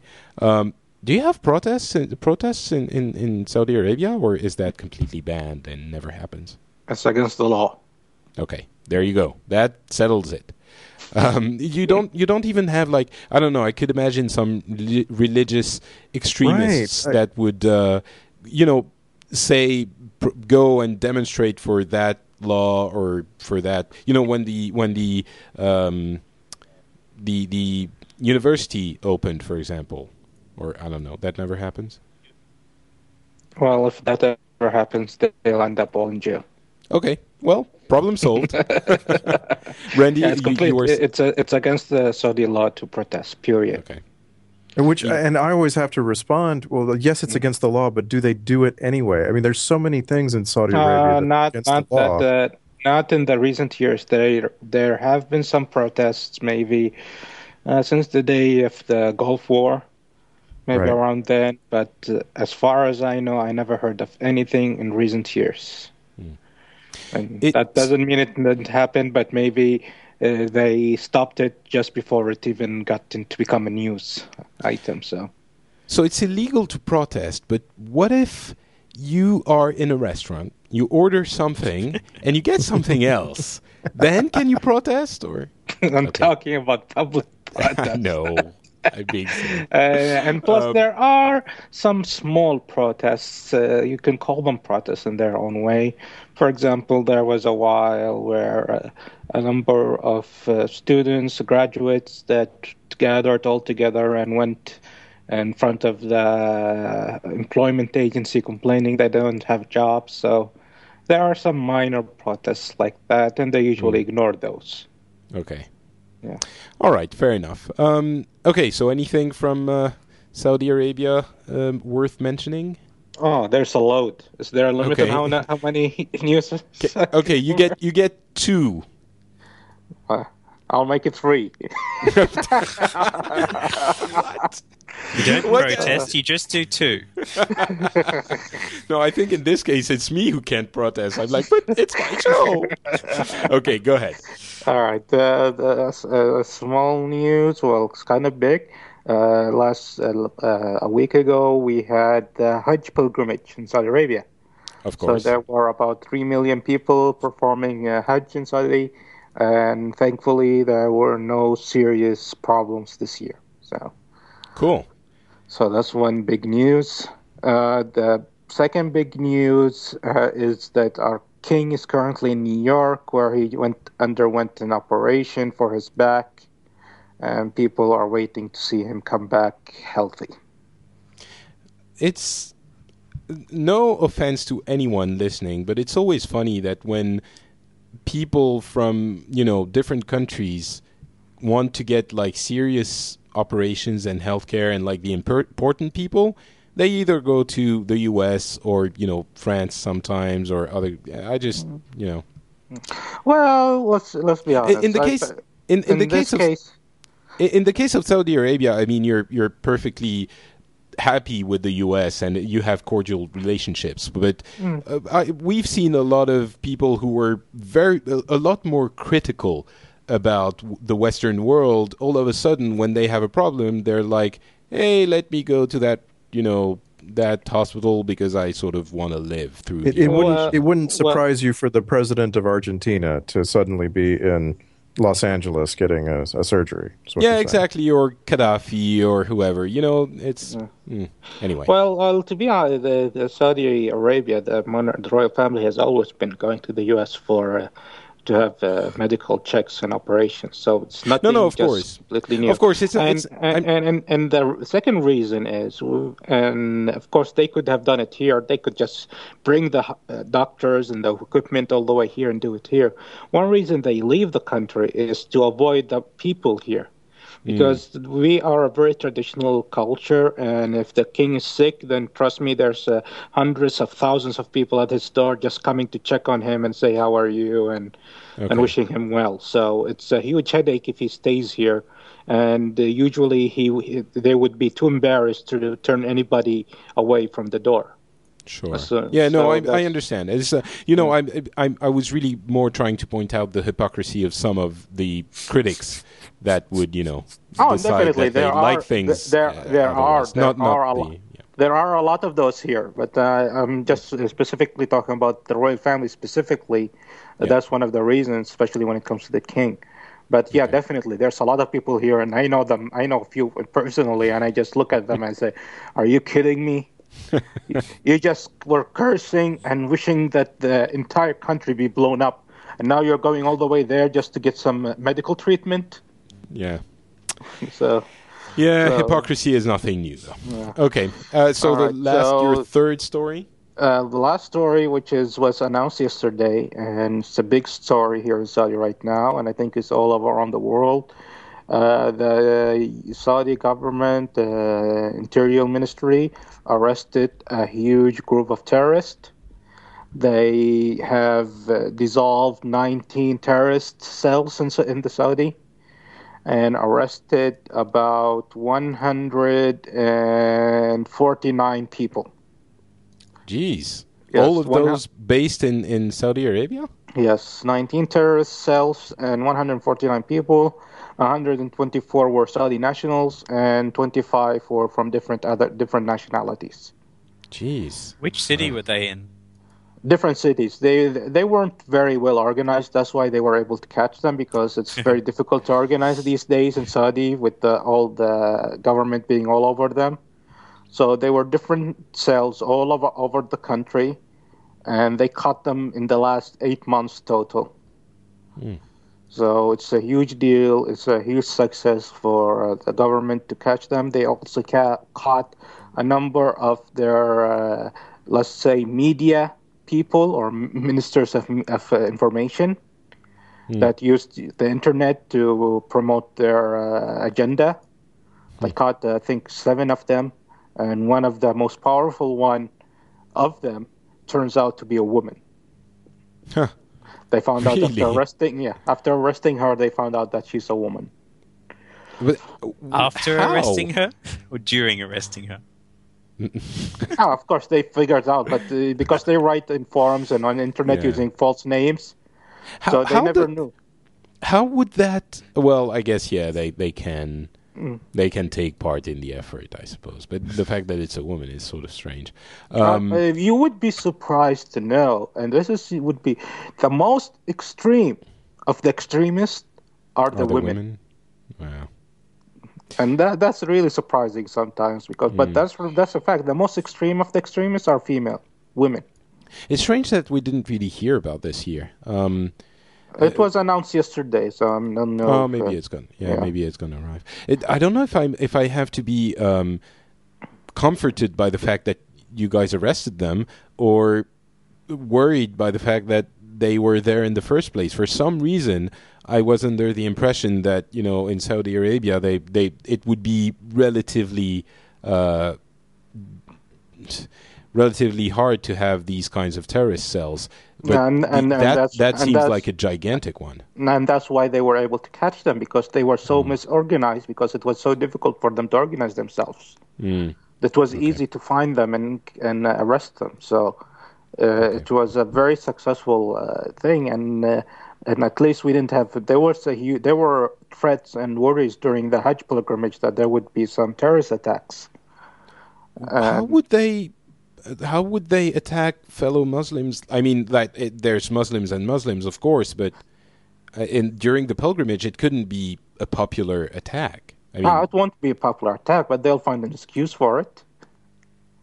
Okay. But I, I, would imagine that even you know, you, you know religious you know, extremists is, would, would is, disapprove no. of the of an uh, attack like that. No, here's uh, their uh, ideology. You would tell them, well, you attacked and you killed all of these Muslims who are innocent. They would say, well, they are mortals. They go to heaven. They just happen to be in the wrong place at the wrong time. But who was in the right place? I mean, when it's a pilgrimage, they're all Muslims and they're all, yeah, but you know. Maybe there's an official or a government minister or a police officer in mm. the hmm. middle. So he's the okay. main target. But if, if uh, five mm. or ten or five hundred people die with him, who cares? As long as they got their number one target. Yeah. Yeah.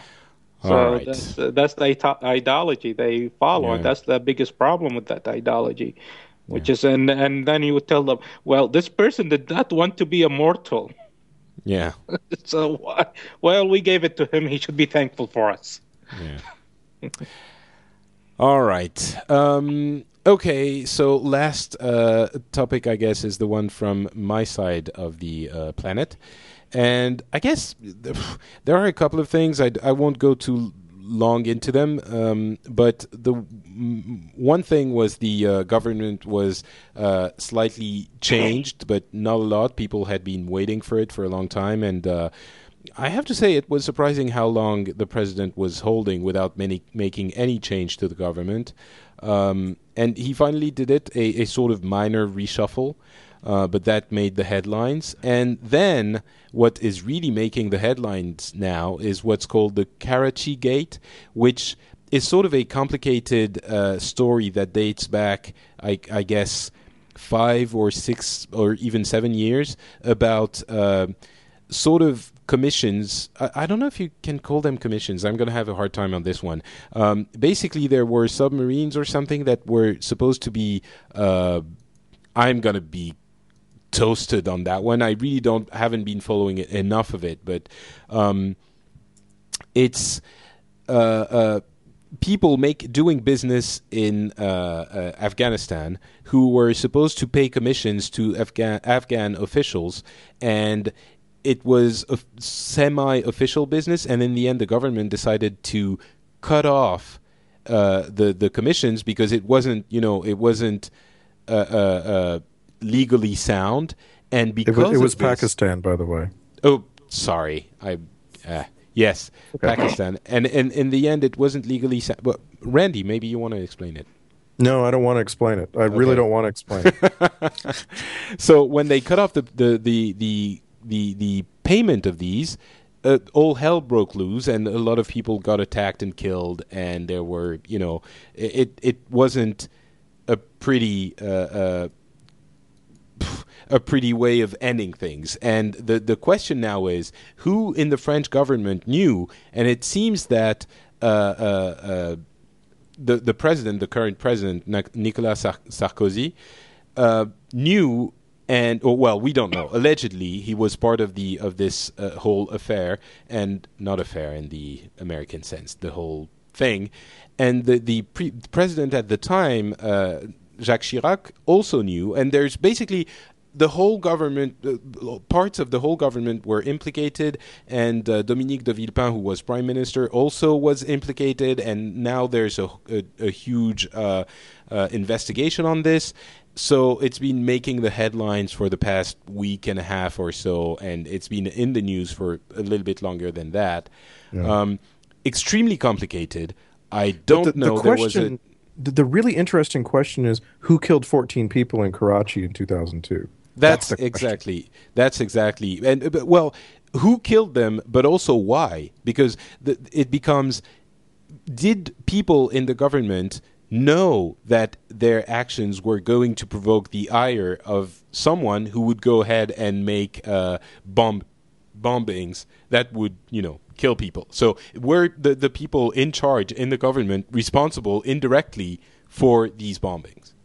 Um, that's the whole thing. We don't have the answer yet, but it's been making the rounds. Have you guys even heard about this? I, I obviously, have, obviously. Randy, you have, yeah. I had it. Kerwin? No, okay. I'm sorry. No. Karachi Gate. Yep. That's the, the nice name we, we're giving it. Randy, how come you have? Because I listen to the CBC podcasts, the news podcasts here in in Canada, and this oh. was this was brought up in just a few days ago. Okay. On on one of them, I don't remember which one. And I think the way we were approaching it here is no one really understand understands anything about it, uh, but we know that it's something from you know, uh, what was it, eight years ago, that is coming back to make a huge mess for the, the, the people in power and people who were in power then. Um, people are not happy about it at all. Uh, when I say people, I mean obviously the the um, the government officials. The the the people and the press, I think, are sort of. Sarkozy is not very popular, so it's sort of a another stick that people can hit it with, can hit him with. So, um, I guess that's it. If you don't have any uh, other reactions to all this, I guess we are going to close down the show. I just I have a bit of weird news. I always like to come to you with strange news. Oh, so and now for something completely different, Randy's weird bit of news. So I'm in Vancouver, and the next major city as you go east in Canada is Calgary in Alberta. And as you cross the Rockies from driving from Vancouver to Calgary, there is a tourist town called Banff. And I'm sorry, what? Banff. B A N F. N F F. That's correct. Banff. It's a ski resort, no? Yes. Oh, and that's you just guessed. You heard Calgary and you were like, "Yeah, ski, no. snow." I'm going to sound well, clever. Any place. It's a famous resort. Okay. It's it's a very famous area, mainly for the scenery, for the wildlife. The environment is is truly special. And uh, some time ago this year, but only reported on this week, some tourists were charged with and fined. They were issued a fine by the federal government for chasing grizzly bears. and when you uh, you know when you actually try to get to the bottom of this why why would they be chasing grizzly bears? Why is that a crime? Can't the grizzly bears defend themselves? And so forth. You you can you can talk about it for a while before someone ultimately asks wait a minute where were those tourists from? What sort of tourists would chase grizzly bears in the first place? And the answer they were german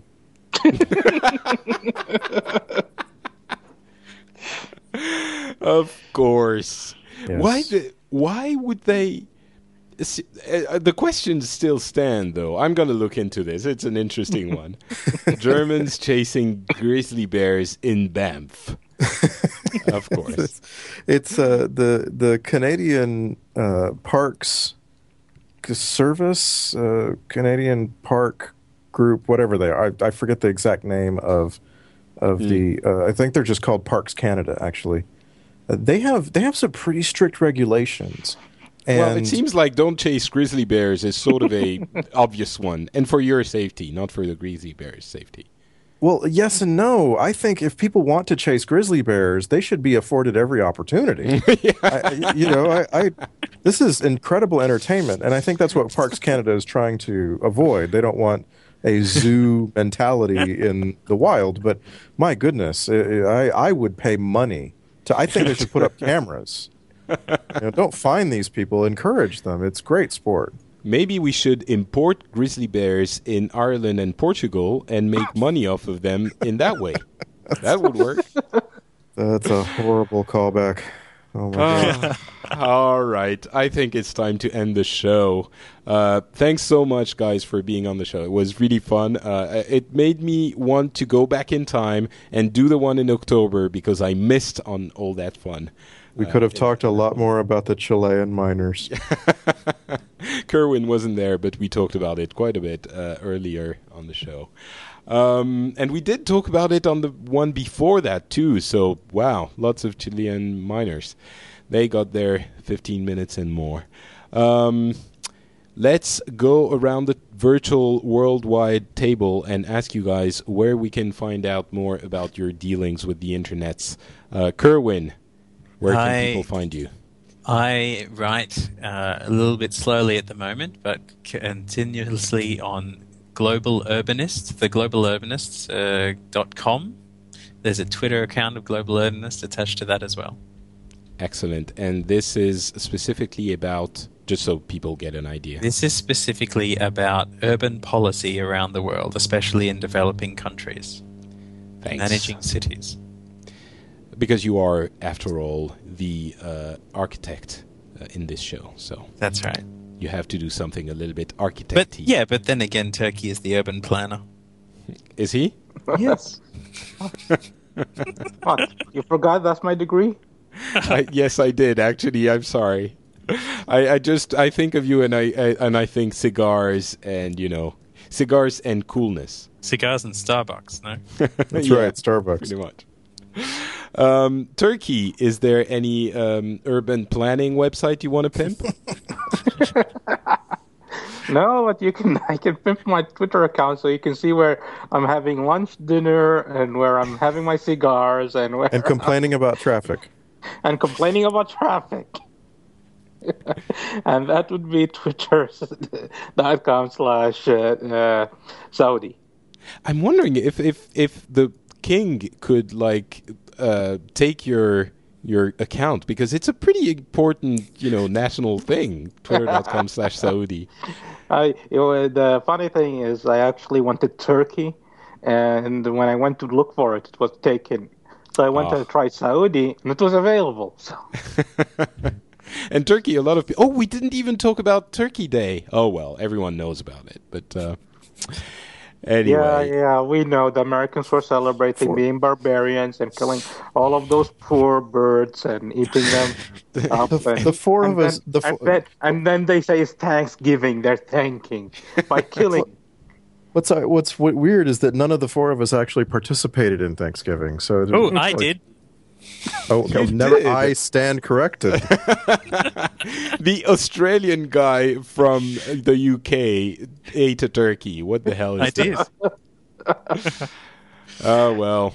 What uh, uh, are are you celebrating? Oh yeah, I forgot. You also killed a lot of natives. so, yeah. Right. did did you did you do it with uh, Rowan and friends? No, it was uh, other American friends. A friend from okay. Portland. All right. Um, hey, let's let's Turki. Uh, sorry, Randy. Uh, tell us where we can find you, and then we'll end the show by saying what we're thankful for. What about that? Nice. I, I of course, you can uh, follow me at randydeluxe.com. You'll see my Twitter feed. I just blogged recently uh, some thoughts on traveling to Hawaii, and uh, would love to to carry on the discussion in the comments with you there. And as always, I am one of the hosts, like Patrick, on various shows on the Frog Pants Network. And if you like podcasts like these, you should go check them all out at frogpants.com. Excellent. Uh, for myself, you can find uh, all my links and social networks and stuff like that on patrickbeja.com. Uh, I just blogged a, a, a few hours ago about the fact that I got my first Mac uh, that's completely new, a new world for me. I never had a Mac before. So Riveting. That's yeah, absolutely fascinating stuff. But uh, yeah, you'll also find links to Twitter, Facebook, and all of that. And uh, I'd like to thank everyone who is uh, leaving comments on the uh, iTunes um, on the iTunes store. There haven't been many in the past few months, so if you want to go ahead and go to the iTunes store, click on, you know, look for the Phileas Club and let a few uh, let a few comments on there. It would be greatly appreciated. Uh, and uh, you can also leave a comment on the blog, which is thephileasclub.com, and it will take you to the blog with all the articles about all the different episodes. And let's end the show with our uh, what we're thankful for. For a little bit of a uh, positive spin on everything. I'm sure Turki will somehow manage to make it negative, but uh, we'll see what happens. Uh, for I'll I'll start. I'll open the bowl. Um, I, aside from all the incredible things that I'm I've been enjoying in the past few years, I think I'm very fortunate uh, in general.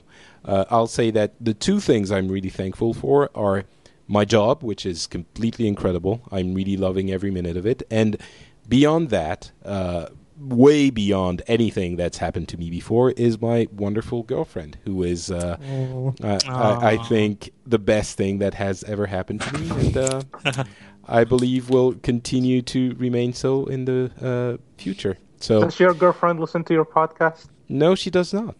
I'm just, I'm just actually expressing my honest thoughts. Uh, I, I, we, you know, I met her a little bit over a year ago, thanks to a friend of Kerwin, actually. So you're sort of grandfathered into the thanks, Kerwin. Um, and yeah, it, has been a blast, and uh, it, I didn't. It's the kind of thing that you, you know, you don't think is possible until it happens. So, well, yeah. then you should both come to that friend's party in in a couple of weeks in London. Uh, I'm actually going to Finland, and uh, I'm going to be yes, spending. Uh, yeah, which you know, it's it's uh, it's it, we could move. But that's Christmas. I'm talking about in two weeks' time. Oh well, I don't think we will, but maybe. All right. Well, I'll I'll let you convey my thanks to him. Okay. Um, Kerwin, what are you thankful for? Well, uh, many many things, and I wrote a long list uh, for this Thanksgiving that I attended. But I'll just name one for now, which is that I'm very thankful that this year I've somehow managed to go to three cities on three different continents that I'd never seen before. And those were Shanghai. I mean, I'd been to Asia many times, but never the mainland. I went to Nairobi and I went to Rio de Janeiro. Ooh, nice. And so I'm very thankful that, that my work and other projects this year have given me that opportunity. I didn't we're know thank- you were in Rio for some reason. Yeah, we're, we're, thankful that you got out of Rio alive. out of Rio. that Rio wasn't alive? last week, obviously. That wasn't last week that you were there. Right. Rio or, was in March. Okay. Shanghai and Nairobi were in October. Maybe he was actually in Rio last week. Like the government requested him for a few, you know, uh, surgical operations that we we shouldn't know about. Uh, Randy, what are you thankful for? I am so thankful this year, and and I hope for the rest of my life for my wonderful wife and the good health of our beautiful child. I'm just so fortunate, and she has she has made it possible for me to chase my dreams. I got to spend a good portion of this year in Hawaii looking for gainful employment, and uh, you know I'm still doing so and just having having her and and and our son in my life has just been an amazing experience for me. I'm very very lucky. Oh, and he's joining us on the podcast. hey, Master yeah. Will. He How's is 11 going? months old. I got to meet Master Will a, a uh, month ago or so, and it was indeed uh, a very nice experience. I, I thought he was extremely cute and extremely uh, quiet, which was sort of surprising. He was just so observing the world. Yes, um, we're very we're very lucky yeah. with him so far. Turki, what are you thankful for? I'm I'm sort of a little bit uh, tensing up right now. what are you talking about thanking for? What am I supposed to be thankful for? People are killing exactly. each other, blowing each other. There's disasters. There's disease. I, I think. I, am sorry, Turki. Just a second. I think you mean blowing each other up. Up. Right. Yes. because without the up, it takes on a different meaning. but yeah, so you're not. You're being. You're being facetious. Obviously, I'm sure you're thankful for something, right? Um, I'm thankful for all the people I know, all my friends, and my family the best thing you ever have in this world is a good family and a good friends. That's very true. Actually, I subscribe to that uh, to that uh, idea. All right, and and also I would be remiss if I didn't mention uh, our listeners because uh, you guys make the show worth doing, and it's absolutely wonderful that we have you listening to us every month, being silly, and you make it possible for us to just do this and just take the mic and speak out in the wild, and and we have people listening and f- giving feedback and and actually appreciating the show. I I can't tell you how happy it made me that when we didn't show, do the show last month, we got people asking for it and wondering what happened, and uh, it, it, really means a lot to me that you guys listen. So thank you so much, also. And uh, I guess we'll have another sort of uh, uh sappy show next month because it's Christmas, and I'm sure we'll have lots of. Uh, lots of happiness then also. So until then, thanks so much for listening. Thank you guys so for wait, wait here. a minute. Who's oh. inviting me for Christmas? inviting you like because outside. we don't have Christmas here, so I have to come to one of you guys. Right. Well, and, and this is the show where we established that the the you know Turki and people like Turki have a lot in common with Christians. So, uh, Turki, you are you are invited to the west coast of North America. I'll I'll meet you anywhere there for Christmas, and we can uh, we can celebrate the the birth of some someone some some my son Dude. that's his birthday actually Dude, who, who cares about the birth of someone? I'm just want the gifts. Oh, okay. I think that's the perfect point to end the show. Thanks so much, everyone. Talk to you soon. Bye. Bye.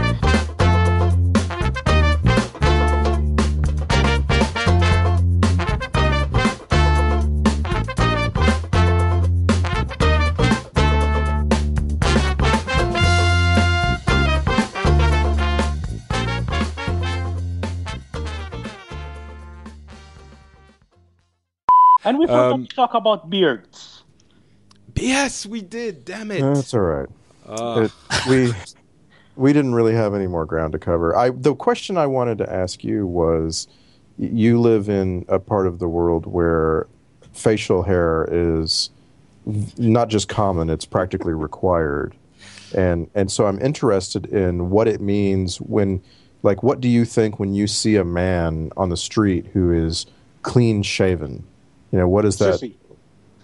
it doesn't. It doesn't just mean he's he's European or American, but oh no, you can you, you you can clearly notice an, a foreigner than a Saudi. Saudis, you yeah. can figure out a Saudi who's shaved from hundred miles away. so, and, and you actually think he's a sissy, or you're being? No, I I know you don't think that, but you know, do do is it does it color his character a little bit, or your perception of his um, character? Yeah, if he's an average guy, yeah. if he's rich, no, it doesn't really matter. Okay. Wow. Funny.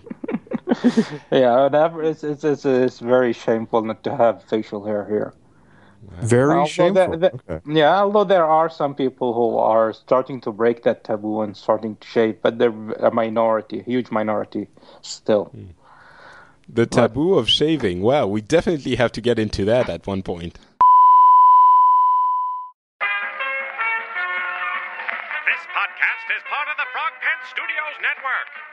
Information about this and other shows, visit frogpants.com. Audio program so good, it's like you're there.